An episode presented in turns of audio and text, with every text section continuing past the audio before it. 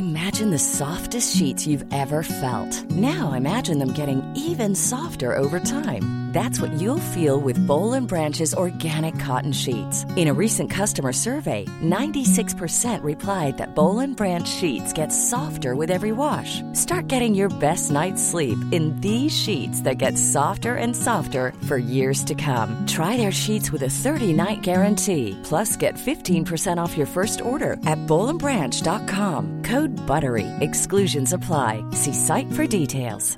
Everyone knows therapy is great for solving problems, but getting therapy has its own problems too, like finding the right therapist, fitting into their schedule, and of course, the cost. Well, BetterHelp can solve those problems. It's totally online and built around your schedule. It's surprisingly affordable too. Connect with a credentialed therapist by phone, video, or online chat, all from the comfort of your home. Visit betterhelp.com to learn more and save 10% on your first month. That's BetterHelp, H E L P. Burrow's furniture is built for the way you live. From ensuring easy assembly and disassembly to honoring highly requested new colors for their award-winning seating, they always have their customers in mind. Their modular seating is made out of durable materials to last and grow with you. And with Burrow, you always get fast, free shipping. Get up to 60% off during Burrow's Memorial Day sale at burrow.com slash ACAST. That's burrow.com slash ACAST. burrow.com slash ACAST.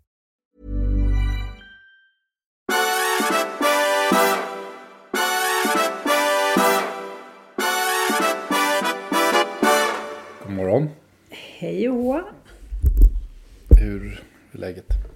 Det är bra. Det, man, man upptäcker faktiskt att eh, en fördel med det här med vintertiden är att man inte behöver Gå upp i mörker? tända alla lampor när man går upp. Ja, Ja, det är sant. det är skönt. Ja, det är sant. Eh, Och eh, det här är faktiskt vår första novemberpodd, kommer jag på. Ja, det är det. Mm. Hur ska vi fira det då? Jag vet inte om det är någonting att fira. Jag bara Nej. konstaterar att det är så. Ja, du har rätt. Tiden går. Tiden går. Mm. inte in på det där klyschtävlingen nu. Nej, okej. Huvudet upp och fötterna. Ja, just det. Vad har du på hjärtat idag? Hörru, vi har faktiskt fått en, eh, ett påpekande från en av våra lyssnare. Ett påpekande. Det lyder så här. Det låter näsvist. Nej, jag tycker det var kul. Okej. Eh, låten Kaffe utan grädde som kom Mm. upp till diskussion i er podd är från 1938. Det känner jag till. Jag påstår ju aldrig att det var en originalsång. Nej, den kom ut på en skiva med Gösta Jonsson. Mm. Det kände du nog inte till. Nej, inte Gösta. Nej. Men vet- den utgavs av Mjölkcentralen. Ja, det är därför jag känner, känner till det. Och betraktas därför som reklam och bannlystes följaktligen av Sveriges Radio. Naturligtvis. är inte det roligt? Ja, det är roligt. Men det är därför jag känner till det. För min, min farfar var nämligen ordförande i Mjölkcentralen. Det var ju så här 20 år senare. Men det där var ju en sån där grej som... Han klagade på. Nej, det hör, nej inte alls. Han brydde sig inte om det. Men det hörde ju liksom, till de interna, interna eh, berättelserna i Mjölkcentralen. När att man hade, var man ansvarig för kaffe utan grädde. Ja. Och det är ganska roligt. Nu vet eh, fler än Mm. Ja, ni. den där med att det var förbjudet i radio, det visste jag inte om. Eller jag kanske har hört men jag har glömt bort i sådana fall. Men det, ju, det känns ju väldigt typiskt. Ja, och ganska... Det skitnödiga Sverige. Vi är alltid skitnödiga fast på olika sätt beroende på decennium kan jag säga. Ja, det var reklam Ja. helt enkelt. Ja, nej men eh, vi tackar vår lyssnare för eh, inspelet. Ja, det gör Vi vi. fick anledning att lyfta grädden igen. Absolut. Ja, Det var Annars- grus i dojan. Jag tror inte vi kommer återkomma till grus i dojan så mycket efter Jag det tror här. inte det heller. Nej, jag tror att det är... faktiskt. Men någonting som vi borde återkomma till och som vi gör just nu det är ju att vi har pratat om den här otroligt fina dokumentären Det vackrast, Världens vackraste pojke. Ja, just det. The most beautiful boy in the world på engelska. Som ju faktiskt fick Som vi kanske måste förklara vad det är också. Ja, det är en det. dokumentär som handlar om Björn Andresen som 15 år gammal blev en stjärna över en natt i filmen Döden i Venedig. Han var otroligt vacker och Visconti, som, Luciano Visconti som gjorde filmen utnämnde honom också till världens vackraste pojke som Mm. ju då blev en, en eh, harang som kom att prägla resten av hans liv. Och eh, hans liv blev inte särskilt lätt. Eh, men Ja, det är ganska tragisk berättelse, men den är väldigt välberättad. mycket fint berättad och Björn Andresen deltar ju i filmen och gör det på ett otroligt sätt. Eh, Mm. eh, producent är Stina Gardell och eh, det är Kristina Lindström och Kristina Peter som har gjort den här. Jag, jag tyckte det var otroligt rörande. Jag skrev om den också i Svenska Dagbladet när den här kom. Men nu visar det sig att den har fått pris eh, som bästa europeiska tv-dokumentär 2022 i Prix Europa. Mm. Det Vilket är otroligt roligt. Ja, Ja, det måste jag säga. Den tog lång tid att göra och eh, Man måste varit väldigt svår att göra. mycket svår att göra. Eh, Ja, och det är för en gångs skull kan man väl säga ett, ett, väldigt starkt liksom, människoöde som man orkar gå in i och följa och engagera sig i. Ja, för det blir ju inte kladdigt. Det, är det där är problemet. Att det liksom brukar alltid bli, det brukar alltid bli liksom lite kladdigt när man ska berätta en sån här historia. Men det blir ju inte här. Nej. Så den, ju, den finns ju fortfarande att se om man inte har gjort det. Eller hur? Ja, det finns att se, absolut. Apropå kladdigt Mm, Ja. så har du Oj, du har mycket på hjärtat idag. Det är en efter det andra bara. Ja. Apropå kladdigt så, så är ju prins Harrys eh, Usch, memoarer ja, gud. eh, som ju man började tala om i juli förra Mm. året. De kommer i januari nästa år. Mm. Eh, är redan i spalterna i svenska tidningar. Den heter The Spare den här och ska inte handla om honom själv som Ja, bra kunglig titel. säger han. Ja. An Det- Air and a Spare. En är en spärr. Det har inte handlat om honom som kunglig. Då är det ju väldigt märkligt vald titel. Eftersom Mm. det handlar just om det i Tänk titeln. oss att Mm. han är fel ute där. Ja, det var, jag tror att det var hertigen av, det var hertigen av Marlborough, eller om det möjligtvis var, var eh, Consuelo eh, Vanderbilt som gifte sig med hertigen av Marlborough som myntade det där. An Mm. heir and a spare. Man behöver två söner Ja, om den första skulle dö. ja. Ja det, det ska bli intressant och jag kommer själv att skriva om dem faktiskt. Ja, in, ja visst det är intressant. Ja. Ja, det, det här Fast lite grann intressant som en trafikolycka liksom. Kanske inte därför att den får lite andra dimensioner. Idag till exempel i Svenska Dagbladet med Elsa Westerstad så, så, så landar hon i en, en stor text om det här i att eh, är det inte dags att avskaffa monarkin? Och det är precis det som jag väntar mig nu att den här diskussionen kommer upp. Och jag tycker det är så fascinerande motsägelsefullt. För att om det var så att monarkin var på gränsen till eh, nedgång och fall skulle det då vara så särskilt sannolikt att människor ger ut böcker om eh, kungligheter och förväntar sig att folk ska köpa dem. Då skulle det ju vara ointressant om det här var ett fenomen som var bortdöende. Saken är ju den att det är inte det. Därför att i eh, alla kungliga familjer finns det liksom en partyprinsessa eller en spare som är lite på avvägar eller någonting sånt där. Och vad är det? Ja, det är ju en spegelbild av de allra flesta vanliga familjer också. Jo. Så Fast det beror ju på hur de hanterar det. För att liksom, det är en sak att vara en slarver eller liksom hålla på och festa. Det är en annan sak att skaffa sig stora Hollywoodkontrakt och bokkontrakt för att systematiskt försöka undergräva monarkin. Alltså det här, så, så, här, så här betedde sig ju inte ens eh, eh, eh, hertigen av Windsor. Liksom när han hade abdikerat. Han höll inte på att skriva en massa böcker och Fast han saker. gjorde ju faktiskt det. Han skrev eh, 1951 så kom han ut med A King's Story. Jo, the jag vet. Memoirs of the Duke Men det var ju inte fyllt med massa hemskheter. Det var ju bara ett sätt för honom att hålla sig fast vid sin titel. Det var Ja, inte fyllt med massa hemskheter. Om Vi får väl se vad som står. Men det här är ju i alla fall ett sätt att slå mynt av sin kungliga... Ja, det är det ju. Men jag, så, jag tror att det här är ett stort problem för, för monarkin. Alltså när man får den här typen av, av eh, eh, amerikansk kändiskultur och, och eh, bekännelselitteratur. Så händer ju någonting med monarkin som gör att man, man, eh, man eh, utarmar den. Den blir ju liksom, den blir ju... Eh, håller man på så här tillräckligt länge så blir det ju bara en kändiskult bland andra och då är den ju meningslös. Det blir ju upp till eh, hans bror och hans pappa nu då att försöka rädda upp den här situationen. Men jag vet Det är inte. upp till honom själv att skärpa sig. Ja, och det kanske också kommer. Men om man ska gå vidare på temat eh, finns det ett intresse för kungligheter och monarki så gör det ju det. I Sverige så gör ju TV4 och bolaget Filmlans en tv-serie som kommer nästa år som heter Monarki. Heter det monarki? Ja, den heter Monarki. Och den är ju tänkt att gå... Är det en dokumentär? Nej, det är ett drama i flera säsonger. Och det finns väl antaganden då om att det finns tittare till den skulle jag säga. Ska det vara som The Crown då, eller? Ja, kanske. Ja, ganska... Titeln verkar jag ju vara på det sättet. Monarki. Ja, ver- verkar vara ganska eh, eh, inriktad på just vår kung. Mm. Helt enkelt. Sen så har vi ju den här dokumentären som görs av Mexiko som heter Kungen. Med som görs av Karin av Klintberg. Jag tror den heter Kungen. Den eh, har ju fått väldigt mycket förhandsreklam och ska väl komma i början på nästa år. Nästa år som kungen har hon har fått access liksom, 50 eller har fått tillträde? och- Hon har fått tillträde och kungen har delat med sig av sin tid. Och det tillhör ju inte vanligheterna att han släpper medier in på livet. Så att, det ska väl bli intressant. Det finns ju annat sånt där elände. Jag hörde på radion idag, det kommer tydligen en ny säsong av den här hemska serien som jag inte ens orkar titta på. Men som jag ändå kan uttala mig om eftersom jag förstår precis hur hemsk den är. Okej. Som heter Young Royals eller sånt där. Men som den- alltså ja. är en, en eh, riktig sån här, tror jag, liksom eh, tids, eh, helt fast sin egen tidstypisk eh, dokusåpa bland så kallade kungligheter. Man bara känner suck. Ja.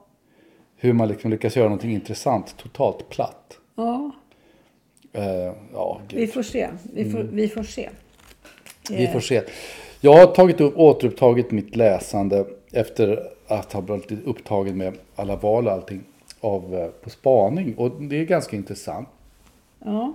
För att ehm, det finns ganska mycket. Det är ju en rolig, det är en rolig berättelse därför att den handlar ju väldigt mycket liksom om sociala koder och normer och, och hur man ska bete sig och hur man inte kan bete sig. Så här. Och det här är ju då, det här är ju då Frankrike i, ja, strax efter sekelskiftet kan vi säga. Eller kring sekelskiftet.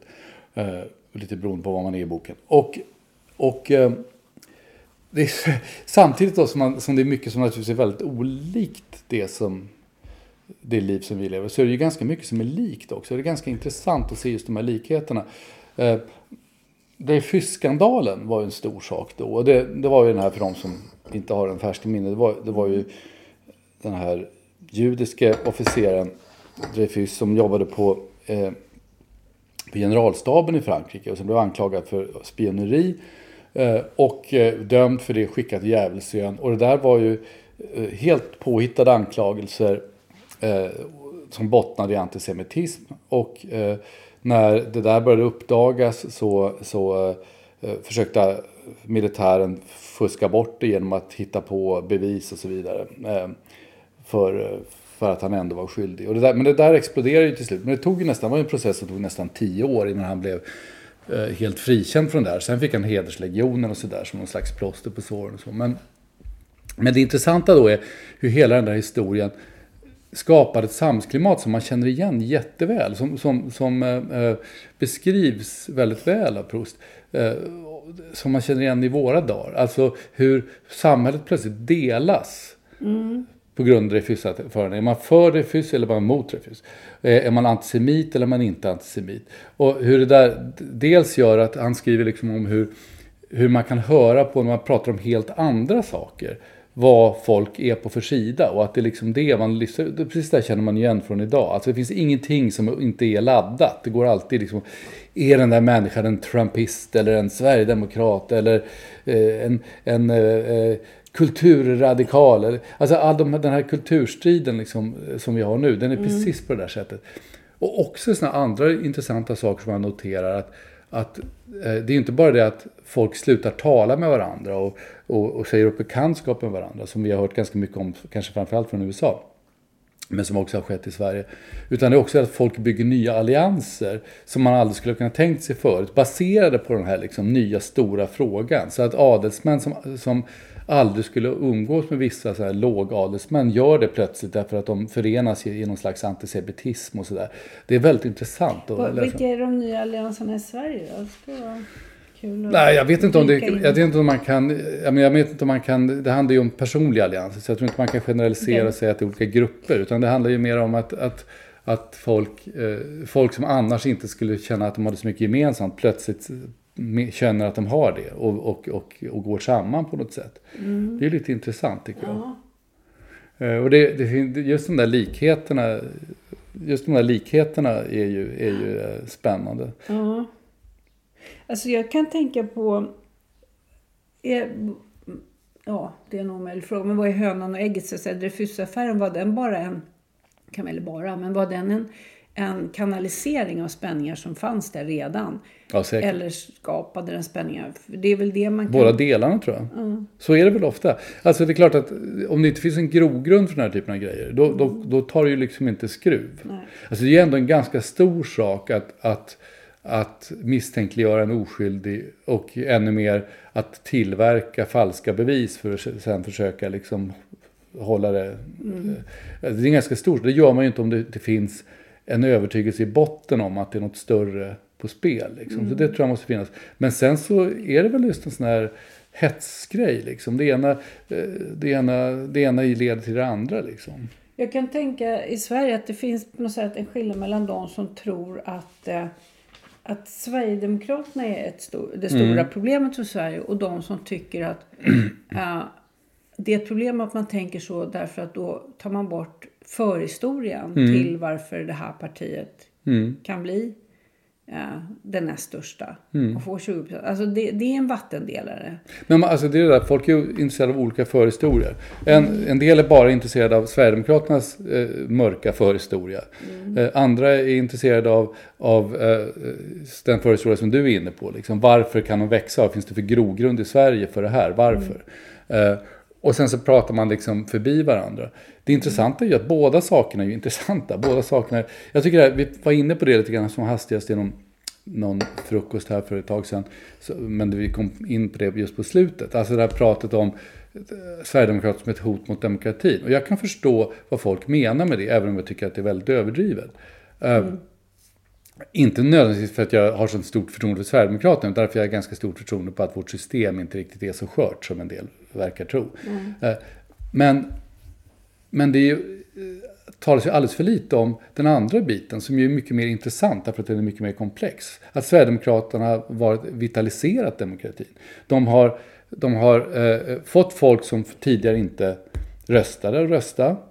Eh, någonting som vi annars brukar tycka är, är en jättefin sak.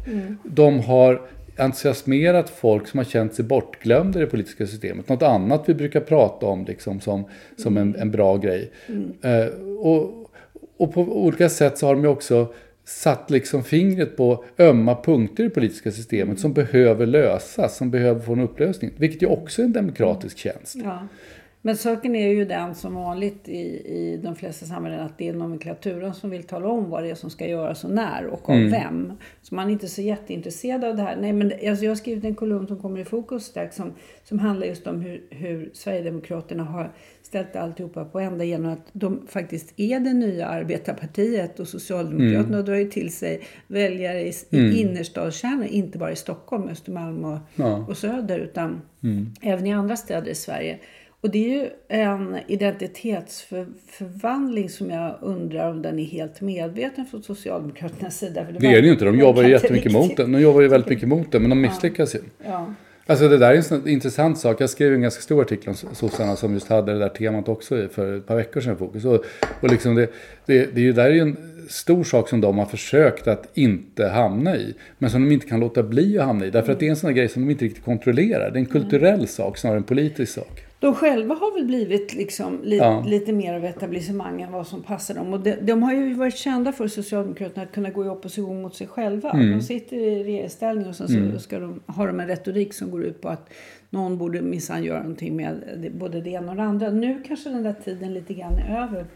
Sen måste jag säga att, att, eh, att eh, Jan Emanuel gjorde i GP en, en väldigt bra kolumn. Han heter bara Jan Emanuel Ja, numera. Han har bytt Jan. namn. Han har tagit bort tredje namnet.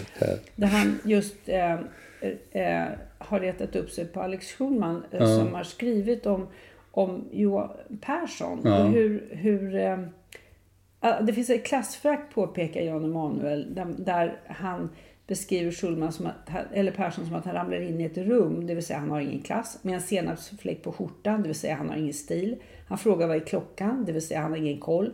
Och hinner med en kebab, eh, det vill säga han är okultiverad. Och det, det, det här, nu, nu har man liksom hela, hela liksom, eh, klockan runt här egentligen med när alla iakttar varandras sätt att, eh, att uttrycka sig om varandra. Jan, och Jan Emanuel har ju helt rätt. Eh, och man kan ju lägga ett lager till på det. Nämligen att det är väl, ingen, det är väl liksom ingen eh, slump att Johan Persson beter sig så. Därför att han är också medveten om koderna och vill spela på de koderna. Så att det blir ju liksom ett, det här är liksom ett spel som pågår på många, på många eh, nivåer. Du, vi måste ju nästan, vi har ju, vi har, vi har ju haft ett val precis närmast oss. Och vi har ett val på gång i USA också. Yes. Ska vi inte nämna dem alls?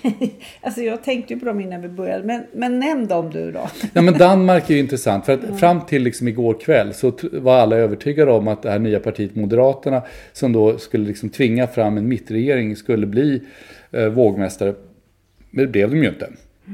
Utan nu fick vi liksom en, en mycket, mycket knapp socialdemokratisk eller eh, vänstermajoritet i Danmark. Mm. Jag tror att det är ett mandat. Men, men, eh, men det var ju ett intressant initiativ. Jag tyckte det är intressant också med det här Moderaterna, deras initiativ, till skillnad från Centerpartiet, som då också pratat om mittenregeringar, var ju liksom att Moderaterna eh, i, i, eh, i Danmark, det nya partiet, var ju ett riktigt mittenparti. De var väldigt tydliga med att de ville samarbeta åt båda hållen och de också, hade också ett, ett politiskt, sakpolitiskt, ett, ett, ett, ganska tydligt mittenbudskap. Centerns konstiga inställning, jag har ingenting emot mittregeringen, jag tycker det är en ganska bra idé. Men Centerns konstiga inställning var ju liksom att vi ska samlas i mitten där vi är och då ska vi ha nyliberal ekonomisk politik och öppna gränser. ja. Som är en ganska extrem politik. Eh, och, och, så att, att liksom det, det, det, var ju mer intressant att se ett mittenprojekt och ett parti som faktiskt är ett mittenparti än ett som ett extremparti. Mm. Men, men det gick inte i varje fall. Inte den här gången i varje fall. Vi får se. Och sen är det ju det här valet, sen är det ju det här valet i USA. Och det är ju intressant alltså. Det här mm. mellanårsvalet. Där först var man helt övertygad om att Republikanerna skulle ta hem det. Och sen så efter abortbeslutet i Högsta domstolen så svängde det över till Demokraterna eftersom de flesta amerikaner inte vill ha så här strikta abortlagar. Mm. Och nu är det på väg att svänga tillbaka till Republikanerna igen. Eh, det, var, och det där kan man ju prata om varför det, det, det är sådär. Men det var en ganska intressant eh, artikel av, av Malin Ekman i Svenska Dagbladet för ett par dagar sedan. Om, mm. Eh, som, om det här som ganska få svenska tidningar skriver om. Mm. Men om hur, hur Demokraternas vänsterfalang eh, har ställt till otroliga problem. Eh, och inte bara liksom politiska problem, utan praktiska problem. I, på, i, i, Oregon, på västkusten, så har, i Portland till exempel, så har man eh, i praktiken då defunded the police, som det var snack om efter, det här, efter Black Lives Matter. Man har tagit, dragit in Eh, pengarna till polisen. Man har ingen bra ordningsmakt längre. Och där råder nu i stort sett en jäkla kaos. Alltså, folk plundrar affärer, folk skjuts, det är hemlösa bor liksom i drivor överallt. Det är ingen ordning alls. Mm. Och fortfarande då när, i den här artikeln kan man läsa när medborgare försöker liksom vända den här trenden. Då blir de våldsamt mötta av, av, av, av vänsteraktivister. En person som då ville ha ett samtal med polisen eh, i sin affär, fick sin affär sönderslagen. Så att liksom det här politiska våldet som vi nu har läst om mycket med det här hemska försökte att attackera Nancy Pelosi som då drabbar mm. hennes make istället, alltså tal, talmannen eller talpersonen eller vad det ska heta i, i kongressen. Eh, det finns ju väldigt tydligt på vänstersidan också. Det är liksom ett, en nation som där våldet alltid har legat ganska nära under ytan, men nu har det börjat sippra upp på båda sidor. Jag tyckte det där var en mycket intressant artikel. Jag tycker Malin Ekman gör bra jobb mm. från USA, när de flesta andra är otroligt stereotypa i sin rapportering. Fortfarande? Ja, liksom fast mm. i någon slags... Eh, eh, vi måste berätta rätt sak. Mm. Sådär som det var för några år sedan, men vi kan inte skriva det här för det skulle gynna Sverigedemokraterna. och så skrev man inte det och så gynnade det Sverigedemokraterna. Exakt, ja precis. Ja. Det var vad som hände. Ja, ja. ja men, eh, vi det, var, det var väldigt snabb, eh, snabbt nedslag i två länder till väster om oss. Men ändå, jag kände att vi började nämna dem. Lite kultur och På spaning och Dreyfus och... Mm. Ja, pris, det ena och det andra. Vi har spänt över... Världsdelar. Under i alla fall drygt hundra år. Drygt hundra år och två kontinenter åtminstone. Vi, vi kan inte lova det för varje frukost. Ja, det kan vi väl göra. Ja, det får tänka på saken. Vi kan, du kan väl bara säga Heliga Birgitta en gång så har vi spänt över ännu fler århundraden. ja, det kan jag. Men, mm. men det ska jag inte Du har tappat Heliga Birgitta lite grann. Nej, nej, jag läser henne. Jag läste henne senast igår. Eller om henne. Uh, man skulle kunna läsa hennes Revelations. Men jag tycker du ska göra det. Nej, men jag, uh, ja, men de är, det är svårt. Det är väldigt svårt. det är en högre Birgitta-skola. Okej, okay. ja. det kanske kommer dit. Vad vet kanske. man? Vi säger right. tack så mycket. Ja, just det. Jag ska ha onsdagsmöte nu. Så nu måste, nu måste vi Lägga på en rem som stänga butiken. Vi, vi ses. Det gör vi. Hej! Hej.